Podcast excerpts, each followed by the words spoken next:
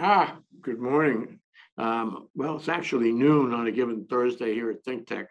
And we have Carl Ackerman, Dr. Carl Ackerman from Punahou, um, who's an historian and who wrote a book uh, about K-drama and the pleasurable aspects of K-drama as an expression of Korean culture.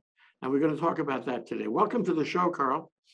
Thank you, Jay. And I, I was just talking to one of your engineers, uh, Eric, who uh, I said this to, that your show is so wonderful because like the Simon and Garfunkel song, um, you take the time uh, to make the moment last, you know? And uh, it's not one of these, you know, so often in our in our lives today, there are quick sound bites and there are, you know, people are always in a hurry, you know, they even have a hard time answering emails and things like that. But your show uh, makes this moment last, as Simon and Garfunkel so well pointed out, dating myself to be a 60s guy. So there we go.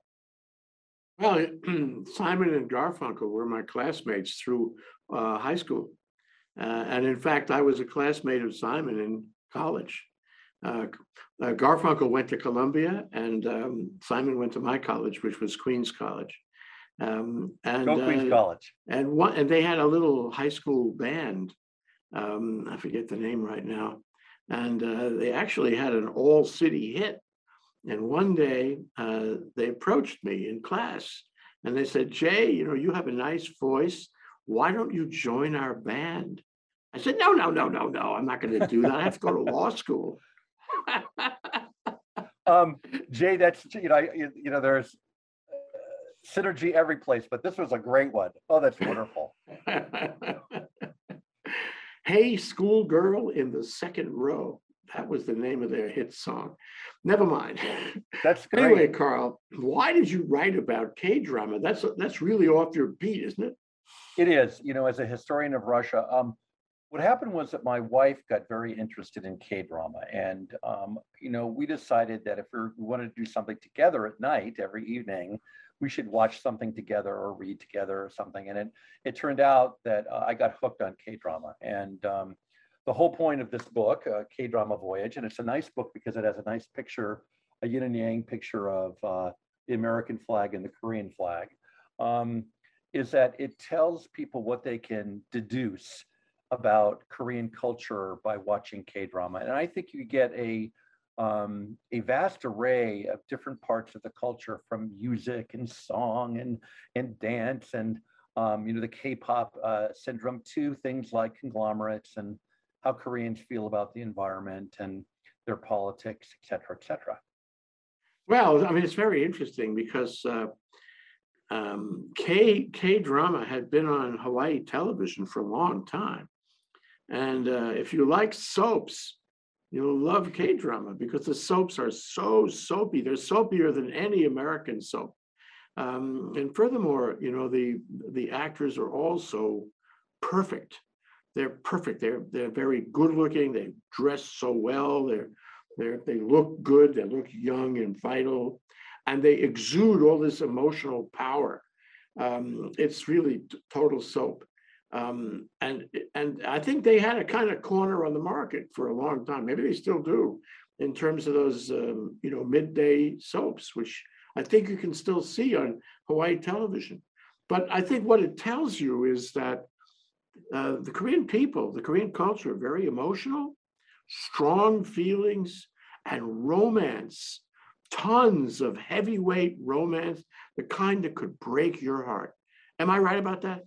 Um, you're very right about that, and I think that um, you know um, I'm hesitant to make you know general characteristics about a- a entire group of people, but I I am, and I think you captured this well. You know, Jeff Chung writes a, a column in our local Honolulu newspaper every week on Sunday about what's going on in the soap operas and um, or in the uh, dramatic series. And what I think about K drama is that you know it's extraordinarily well um, acted. Uh, you know there if you go to korea you will see uh, a plethora of um, beauty shops. And both men and women are concerned about their skin and things like this. And it's you know their skin on these korean dramas are as you say they're picture perfect. And it's remarkable you know you know especially you know after i get through looking in the mirror or something you know. But uh you know it's it's uh it's actually remarkable. And let me um, just share something with you, Jay, because um, the you know, there's there's a lot being made right now of the Squid Game, but you know, my favorite, um, uh, my favorite uh, uh, um, Korean drama, and I and I picked them all from Netflix, figuring that they had one screening process already, uh, was Crash Landing on You, which is about, you know, a um, woman who is a very successful entrepreneur in South Korea, and she gets blown off course, and she goes, uh, she you know, she's hand gliding, and she goes to North Korea, and she um, is captured by this group of Korean North Korean soldiers, and it's how they get you know they they really admire her in many ways, and she's an oddity, and they bring her back into um, uh, South Korea, and I you know I, I use that because my book is not just about you know the Korean experience, although that's what it's largely about because that's the theme of the book. But I also compare it you know the North Koreans to you know basically what I saw in Cuba and in the former Soviet Union being a historian of Russia um, and how totalitarianism doesn't seem to work. And then you, you know, go a couple miles, miles south and you have this vibrant soul, whereas the North Koreans are trying to just heat their houses, right? Uh, and so, but uh, Crash Landing on You is really uh, a favorite of mine. And by the way, there's a, a friend of mine who's a professor, an early modern European historian, and I'm not talking about Peter because we know he's English and, and 19th uh, century, and he's a wonderful man. And he's another man who, who, who who allows people to have time with him, which is really wonderful. Uh, but um, shout out to um, Peter Hoffenberg, history professor at UH. Yes. Um, who is the progenitor of this show. Uh, and history, his, history will show you how, or what history, history is here to help. And you know, he's what I call Peter is a mensch extraordinaire. So there we go.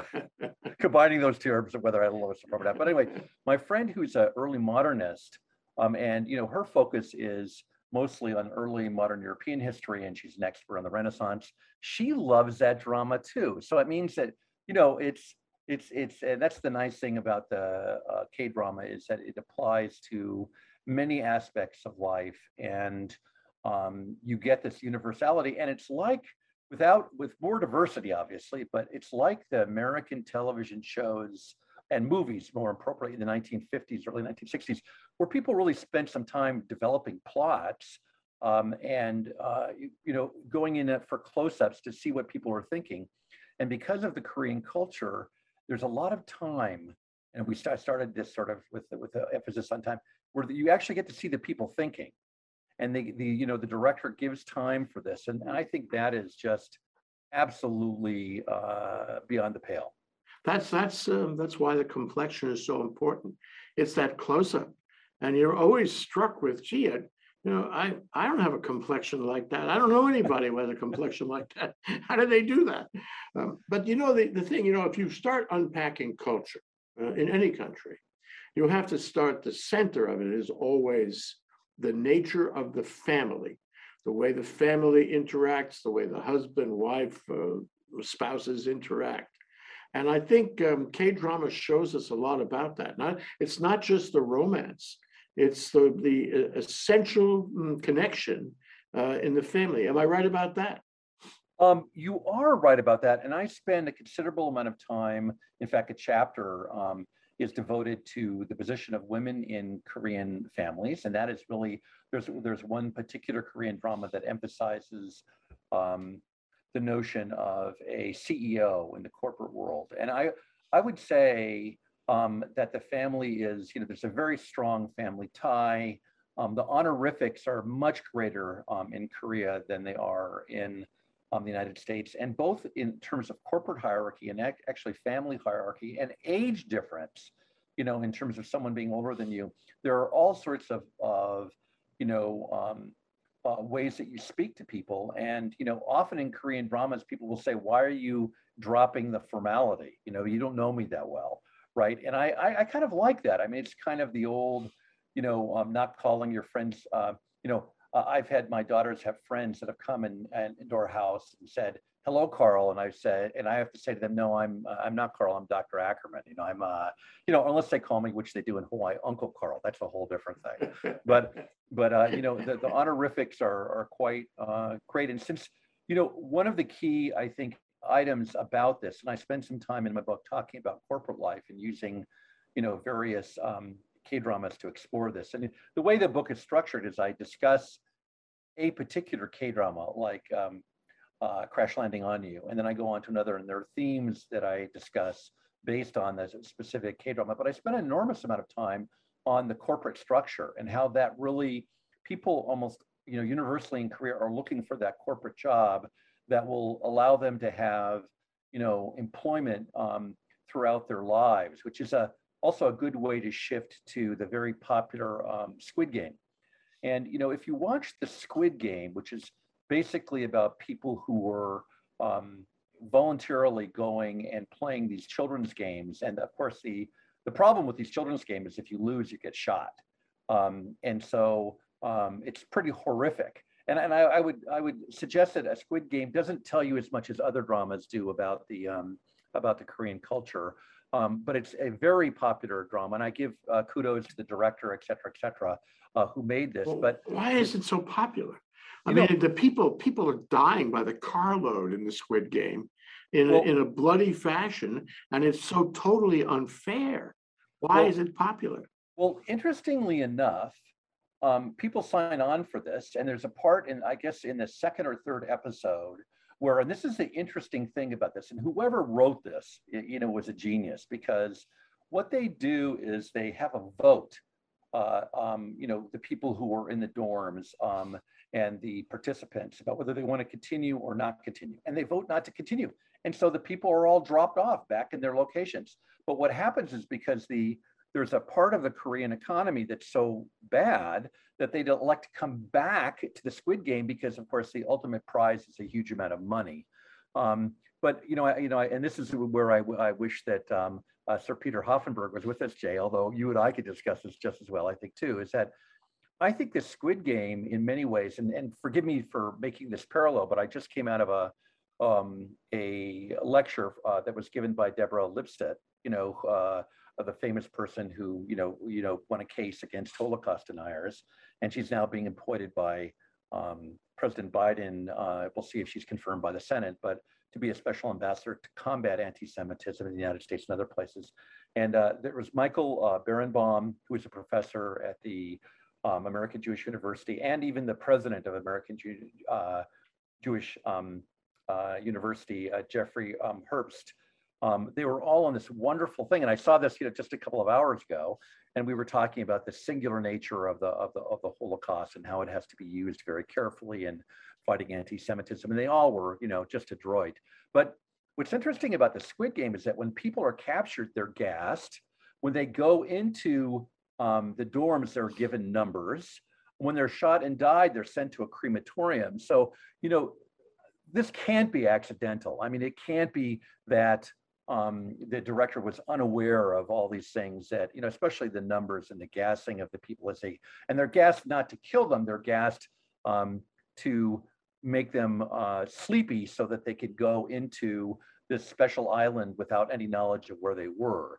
Um, but, you know, the, the bloody nature of this, I think, is akin to um, what the what the director is trying to do is, I think, or the screenwriter, maybe I'm I'm I'm, I'm putting my own images onto this onto this drama, but is uh, trying to point out the, the utter degradation of the people who were poor in Korea and their lack of uh, hope, and then there always are uh, loan sharks where they get into trouble, and um, they also expose the which comes out in very many K dramas about the you know the selling of organs, things like this. But I think really what make, make, make what may make this popular is the universality of this, that this is not just, it could not, it occur any, any in any nation, um, not specifically just uh, South Korea, but the things I talk about in my book, um, for example, when I'm talking about business or women and things like this, these are these are really things that are are prone only, I think, in many ways to um, to the Korean culture. And I always like it when the Koreans after work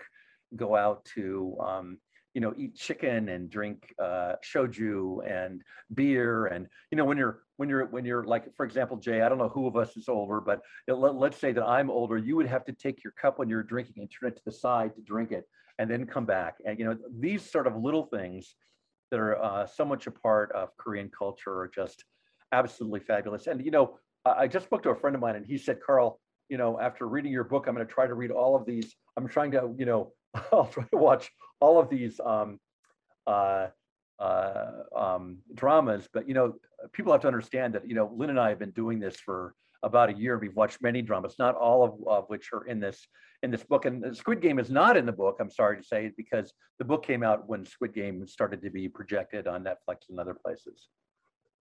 I, well, on Squid Game, and I, this I've seen this in in discussion of, uh, of of the of the program of the series on I guess it's Netflix.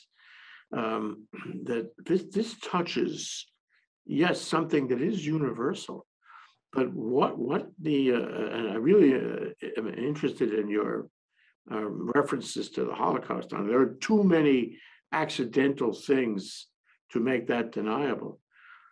But what we have is um, people who are at the lower end of middle class or devolving into um, underclass. Uh, they can't get a job that will support them. They can't take care, care of their families. Their families are just are are dividing, um, de degrading. Uh, their their kids are not happy with them. Their spouses are divorcing them. They have no money. They're embarrassed and humiliated all through, and they get in, involved with the wrong people, borrowing money and the like from gangsters, um, and and they're in terrible shape. And at this point, the Squid organization approaches them. And at this point, they're taken away in a limousine that gasses them, and and they appear again in in the in the context of these these barracks where they are exposed, uh, I should say, exposed, required to play these games and if they fail to present well at the game, to win at the game, they're killed. Um, so what that speaks of is desperation. And it's not one person, it's not a fiction involving just a few people, you know, in the society.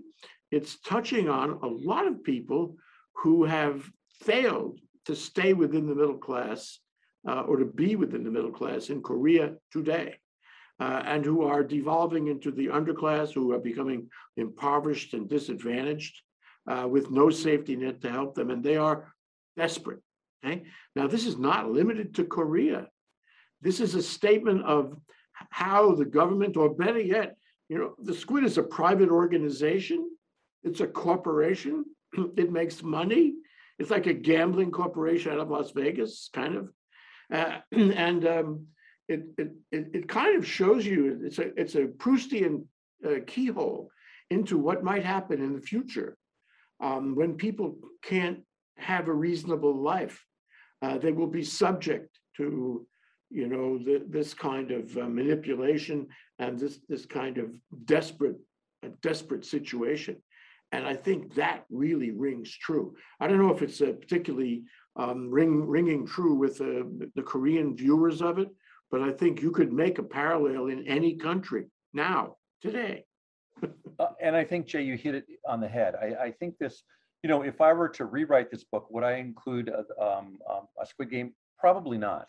And and and because I think it's so universal, um, and I think it's so, even though it's very popular, um, what I'm trying to get at in the book is, you know, things specifically that are really uh, focused on Korea. And let me let me um and you know, going back to the Squid Game just for one moment is that there's one character who comes from Pakistan and he's an immigrant. He may not have proper papers. And the, the interaction between the Koreans and this particular gentleman, um, whose first name is Ali, and I think his last name is Abdul, if I'm mistaken, you know, you know, God hopes I can remember these, these, these characters' names.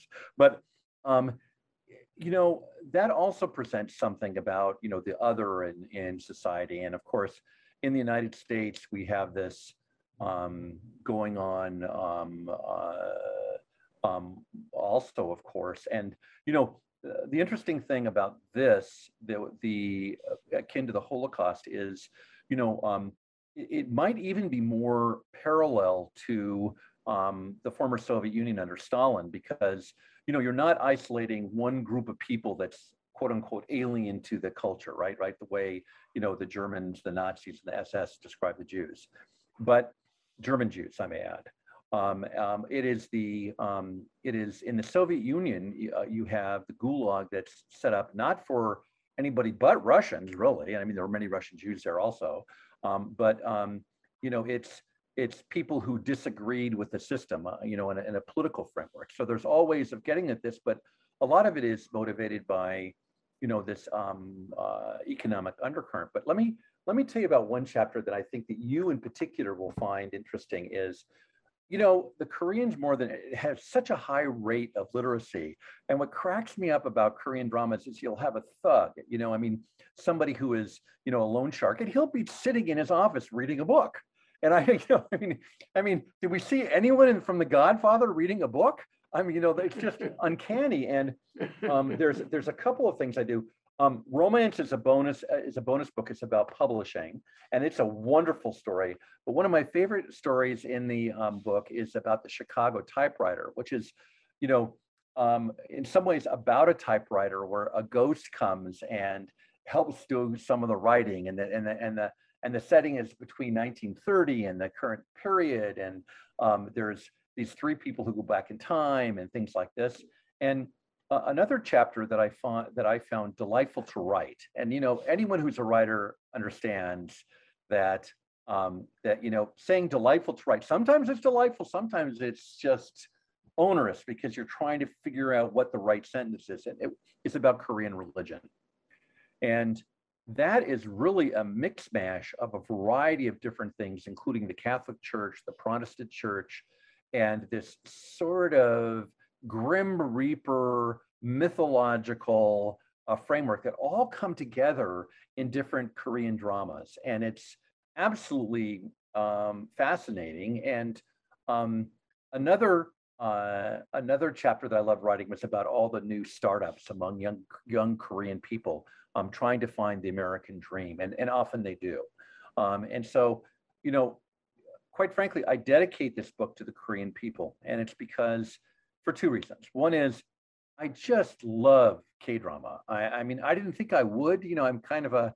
I mean, the things I really like are, you know, I, I you know, I, you know, when I think of movies, I think of, you know, um, um, movies like The Great Escape or something, and I think of like these large movies or Lawrence of Arabia for all its uh, issues. You know, these grand panoramic things, but K drama is really um, extraordinarily well made. And I may add that I give um, credence to K-pop in one of the um, in one of the um, uh, in one of the chapters. And if you if you don't mind, it'll take just a second, but I want to I want to read to you um, something that um, uh, comes from a one particular drama. It's called Cinderella with the with the Four Knights, and it's about a woman who's assigned to help these three um, really kind of, uh, um, in some ways, um, spoiled rich uh, kids of a conglomerate. Again, see the conglomerate comes in, and one guy who's trying to help her.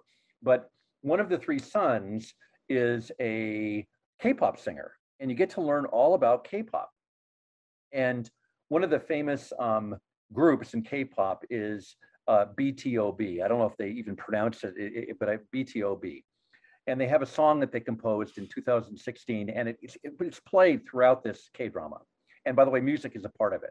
And um, here it is and it's sort of you know this kind of romantic thing that, that appeals to i think anyone from like 18 to about 40 and once you get over that age you're married or you probably don't it's not such a great appeal but it says are you um, going to sing it for us? No i'm not going to sing it jay but it's for you. I'm just going to read some lines for you and says, I can only see you. My heart only points to you. Like magic, my heart trembles. I've never felt this way before. Um, why did you come now? You're my destiny that I've waited for. You're so precious. And you know, eh, you you think as an American, especially of our ages, um, uh, you think, oh, that's kind of a little little sappy. But then I decided, okay, um, um, I uh, am going to go back to the Beatles. And I went back to the Beatles in 1963 and compared Love Me Do. And here's the first stanza of Love Me Do by the Beatles, 1963. Love, love me do. You know I love you. I'll always be true. So please, love me do. Whoa, love me do. So, I mean, this is kind of um, um, universal. And I, I end this chapter by saying this. Um, a year or so ago, I'm reading now, um, this is page 130, Sir Paul McCartney, formerly of the Beatles, was commenting on the huge success of the international Korean group BTS. And when asked by his interview about this group's apparent affinity to his Beatles song, Hey Jude, his explanation for this affinity was that the song had simple and repetitive lyrics.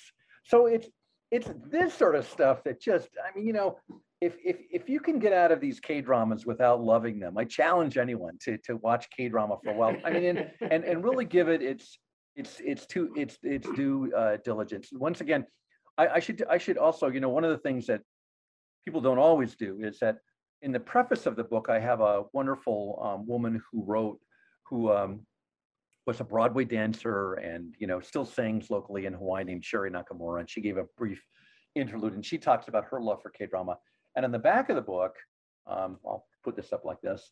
In the back of the book, I don't know if people can read it. On the back of the K-drama book, A K-drama Voyage, I have um, an eloquent, eloquent um, scholar of Asian history who worked under Sharon Minichiello at the University of Hawaii, um, PhD um, and doctor, a guy named Robert Stratton, who has just completed a book on East Asia, a textbook. And he writes the back blurb on the book too. And uh, you know his his new textbook, which is you know much more erudite than I am, um, uh, is, is coming out soon, but I wanted to give both um, Sherry Nakamura and Robert Stratton their due diligence. Well, I like to, uh, you know, put this in a kind of continuum. I imagine that uh, K-drama did not appear um, magically, uh, that there were strains in Korean culture before, before even before television, um, that preceded it and that uh, there were things happening in, in performing arts in Korea uh, that suggested these very same you know, approaches um, and, and areas of coverage and, and emphasis and so forth. Uh, am I right about that? You know, I have, I, I, can't, I'm not a historian of Korea, so I can't really accurately answer that, but I would suspect that, um, you know, that going back to the, you know, great Chinese dynasties, and their history of, um, which occupied most of um, the, the, Asian continent, um, that their notion of, of drama, which may have been imbued with, you know, um, uh, Confucian um, um, ideology, and also may go back to the wonderful Joseon dynasty having plays. Uh, the, you know, you probably can you probably can trace it to that. Um, I would I would suspect like um, the um, Bollywood industry in India that this K drama industry, you know, there are people that um, you know I have friends that are have friends that um, I don't know any anyone directly that has done this that is in my immediate circle, um, but it goes strictly to Seoul and other places just to look and see about the creation of K drama. Um, you know, while shopping for cosmetics at the same time.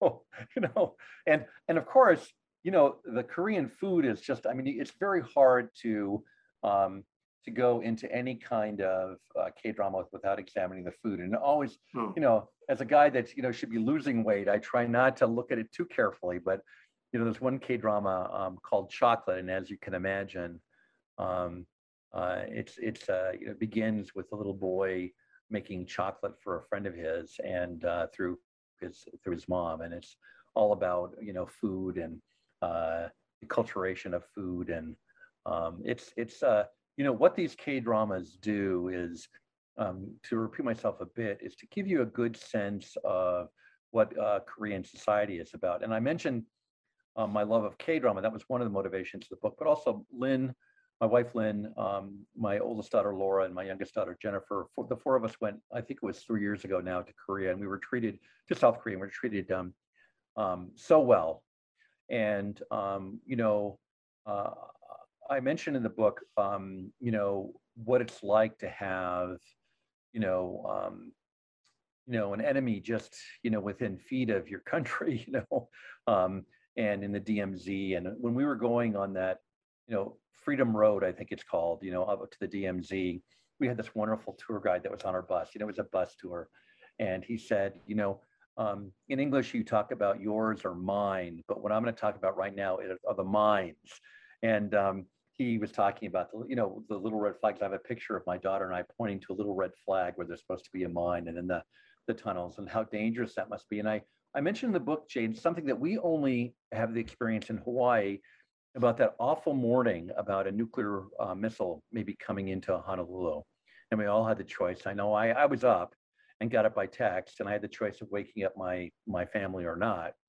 And I did not, but, you know, luckily it was, you know, deemed a false notion. But imagine living like that all the time. And the closest I would come to this is probably living in Israel.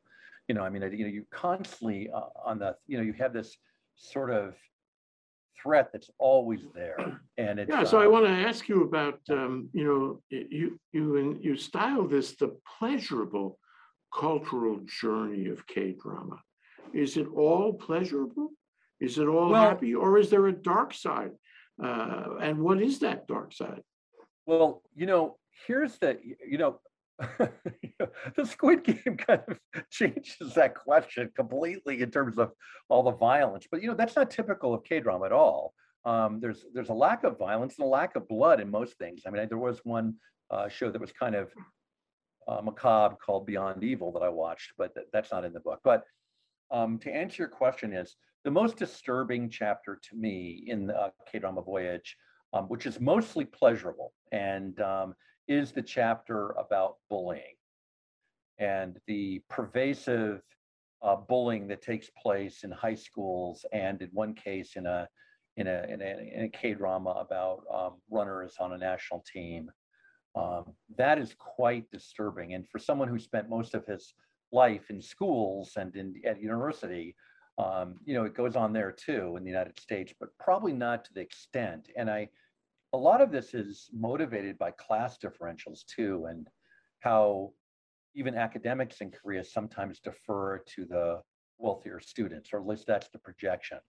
And so I talk quite a bit about this bullying because it's uh, it's uh, you know in the United States it doesn't have the um, the the racial connotations um, that we often have in the United States, but it's it's definitely um, it's definitely a problem. Um, Mm. But you know, despite that, I would say you know the great 95% of the book is just as and and and- the reason for the dedication to the Korean people is really a celebration of um, Korean culture. And I end the book, and this is a, an important point, with the plight of a Korean policeman who is just, you know, he doesn't pay attention to the higher ups. He just does his job. He's an honest guy. He adopts uh, the uh, daughter of one of the guys who is unjustly uh, killed in the in the story. It's called The Good Detective, and I I I think that he personifies uh, most of the Korean people, and he is um, really quite um, a good man. And I I I am purposely pointing this out because in Arizona um, there is a group called the Hundred Club, and it supports the widows and uh, the widows of uh, slain policemen and um, firemen. And of course, we know in the United States there have been really horrible things happening, especially in to African Americans um, among uh, different isolated incidents um, of police uh, doing things that they should not be doing and committing atrocities. But overall, I think that the police are just trying to do their jobs and have a very, very hard job in itself. And the reason I mentioned the Hundred Club, and this is how I go off on tangents um, in my in my book, is that the Hundred Club was started by several businessmen, which one of which was a guy named Lee Ackerman, who is my um, father. And because it's you, Jay, I want to um, have some of my concluding comments with Peter Hoffenberg, that wonderful um, uh, mensch. Um, uh, we talked at last time about civil society, and I just want to end with the, with with my comments with this story. Would do we have any more time, or can I do it very quickly? Yeah, go ahead. Okay. Um, uh, when he in 1960, there's a nice picture um, that I have of him with JFK because he was running for governor in Arizona and JFK was running for president, and they both lost because Arizona was a very deeply red state at the time. And um, the guy who won is a guy named Paul Fannin. And my father remained friends with Paul Fannin and Barry Goldwater all his life, even though he was a Democrat and they were Republicans. And um, one day I was hitchhiking on in uh, Camelback Street in um, the mall, trying to get back to my father's house. You know, I was in high school, and at that time, as you know, well know, in the '60s, it was safe to hitchhike, and people would pick you up, and they were very kind to you. And this guy said to me, "Son, what's your name?" And I said, Carl Ackerman. And he said, Any relation to Lee? And I said, Yes, I'm his son. He said, I know Lee well. I'll drop, I'll drop you off. And so right before I got out of the car, he said, please uh, give your dad my warmest hello um, uh, from Paul Fannin. So the guy he had run against as governor. And that's the way politics used to be in the United States. And hopefully, after this recent election that we just had, you know, I would have voted for the Democrat in Virginia, and I would have voted for the Democrat in New Jersey. But the great thing about this last election is no one challenged it. No one says it wasn't, you know, um, all right, at least to this point that I know. And of course, this is what should be celebrated by everyone, that there was election held, people voted, you know, a Republican one, a Democratic one, people go home. And if they want to change things, they wait for another four years or two years, whatever it is, you know? Isn't that great about America? Well, we'll see, won't we? Yes. Anyway, we'll Carl, I, I want to get back to one point I wanted to ask you about on K-drama. You know, it seems to me there's a kind of continuum here. And I wanted to ask you to comment on that. So at some point along the way, the Korean um, industrial complex undertakes electronics, probably, you know, right after the war, like the Japanese did. Right. Uh, and all of a sudden, we have um, some televisions coming out of Korea. And we have computers ultimately coming out of Korea and um, and cell phones and all that. And uh, and of course uh, that that suggests uh, yeah there you go. Samsung. And and uh, that suggests that the Koreans uh, part of the culture not only is uh, you know the conglomerate part of the culture, um, but also you know electronics part of the culture, and it's going to be part. But but somewhere along the line, all these televisions um, made made a viewership that was huge relative to the population. I bet the viewership now, you know, in Korea is hundred percent solid on everything. And so um, that leads to the notion of K-drama. It leads to creating an art form that is available on all these electronic devices that have been, you know, made part of the Korean culture. Okay, that's one end of it. And I, I am asking about that. But the other end of it is that somewhere in there, movies got to be, and this is, you know, I shouldn't say exacerbated, this is ex- accentuated in the course of, of COVID. The movies got to be internationalized. I mean, I watch movies from every bloody country in the world now, and I enjoy them. And so all of a sudden, every country is interested in producing movies. Um, and Korea, no exception. In fact, Korea, I think, got on board early. Korea made movies that were bound not only for the Korean market, but for the international market. And part of that is somehow connected or encouraged or incentivized by its success in K-drama. And, and, and you know that uh, Korea has won some awards in its movies. And the, the uh, Netflix uh, serial Squid is another example of the internationalization of the art form um, that, that, in my view, arose out of the popularity of K-drama. Um, so we have not only a rock solid audience uh, in Korea, but without it's not you're not the only person who watches. You and your wife are not the only person outside of Korea who watch K-drama, but you're not the only, and I'm not the only person outside of Korea uh, that relishes Korean movies. Uh, so what's the connection? How does that continuum work, Carl? You know, um, um, Jay, I think you're right about all of this, and I'm glad that you watch international movies. You know, I, I sometimes compare the Korean dramas in terms of their scope and you know having non-happy endings the way Americans always expect, right? Um, to the to the Russians especially, and to um, look at Dr. Zhivago, for example, um, which also is another favorite film of mine, um, and uh, uh, as, as as to be expected. Um, but I think that the notion of um, I, I think sort of it's it's a it's a yin and yang situation with you know the startup electronics and uh, there's a wonderful Korean drama called Startup, which is all about sort of people being you know interested in starting up and um, uh, a a group of uh, delivery people getting together, a strongest delivery man, which uh, uh, the guy uses a new app to do this. But I think that you know with the I, think you hit it on the head with you know with the electronics uh, um, generation coming um, came a, a thirst for watching things you know? I mean every every everything you have electronically you can watch things on. And i think this kind of naturally dovetailed with the um, with the korean drama. But i think that the you know, as we've seen with the Academy Awards, the the notion of um, of Korean um, uh, film filmmaking. I, I think we're just seeing the beginning of it. Um, and K drama, we're just beginning to see, and, and it's because they're so darn good. I mean, they're really well acted.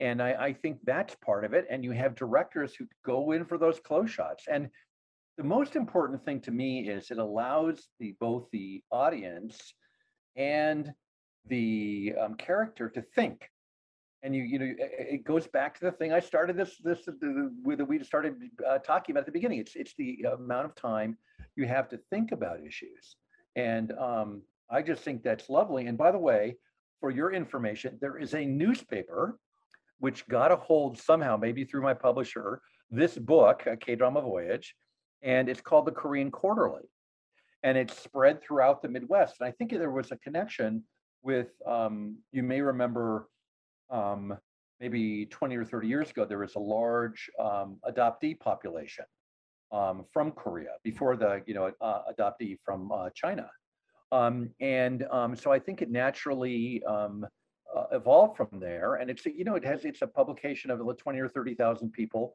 in the Midwest, which is no, no, nothing like you know a major newspaper here in Honolulu or you know Chicago or New York or the New York Times. You know it's not like that, but it's it's really well made, uh, the Korean Quarterly, and you get great reviews. If I may say so, I mean, it compares to the New York Review of Books or the New Yorker in the sense of the quality of the um, prose, the quality of reviews.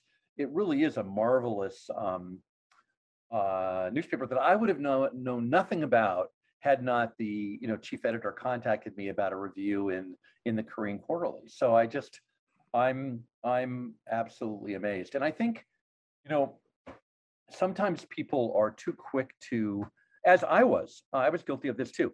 You know, when my wife first talked to me about Korean drama, I thought, Lynn, do I really have time for this? You know, I'm, you know, I'm working full time. You know, I'm, I'm writing. I'm, I'm, you know, writing articles. You know, can I do this? And I, luckily, as in many things in life, my wife was persistent and kindly, and said, "You should really check this out." And I did, and it's because of her that I really got hooked on a Korean drama. And I um, have little note cards right here where I'm trying to learn the Korean language. I guess that you know Russian and Spanish were not enough for me. You're um, really committed now. oh, I'm. Uh, oh yeah. Oh yeah. And I, you know, I just I want to go back to Korea because I want to see all the nooks and crannies that we missed, and of, of course the local chicken shop where you can get chicken and um, uh, chicken and uh, and so uh, soju. But you know, Jay, one of the, the, the, ironic things is, you know, there also are a ton of Subway shops. You know, the, and in the Korean dramas, people are always eating um, Subways. And, um, you know, with all my family, I don't know about your family, but all my family having roots in New York City and New York and, you know, upstate too, but mostly in the city, you know, uh, that kind of deli sandwich is like, you know, the heart of heart. I mean, yeah. you know, what Ashkenazi doesn't like a deli sandwich, right? Yeah, right. Good one. Hand in glove. Yeah. Carl, we're out of time. Okay. Uh, I just want to confirm that uh, the book is called Pleasurable, uh, uh, The Pleasurable uh, Cultural Journey of K-Drama. It's, um, it's actually called A K-Drama Voyage, and the subtitle is The Quite Pleasurable Cultural Journey of an American Watching Korean Drama. And okay, you it's on Amazon, right? It's on Amazon, both in digital form and it's also in paperback form and it's inexpensive. You can get it, and you know, especially in the digital form. Um, but I think if people are interested in K drama, this is the book. Okay, we're out of time. Thank you, Carl Ackerman, Professor Dr. Carl Ackerman of Punahou School. Uh, you are a man of many talents, or a Renaissance individual, as they say. Thank you so much, Carl. Okay. And right back at you, Jay. So thank you, Jay Fidel. Thank you.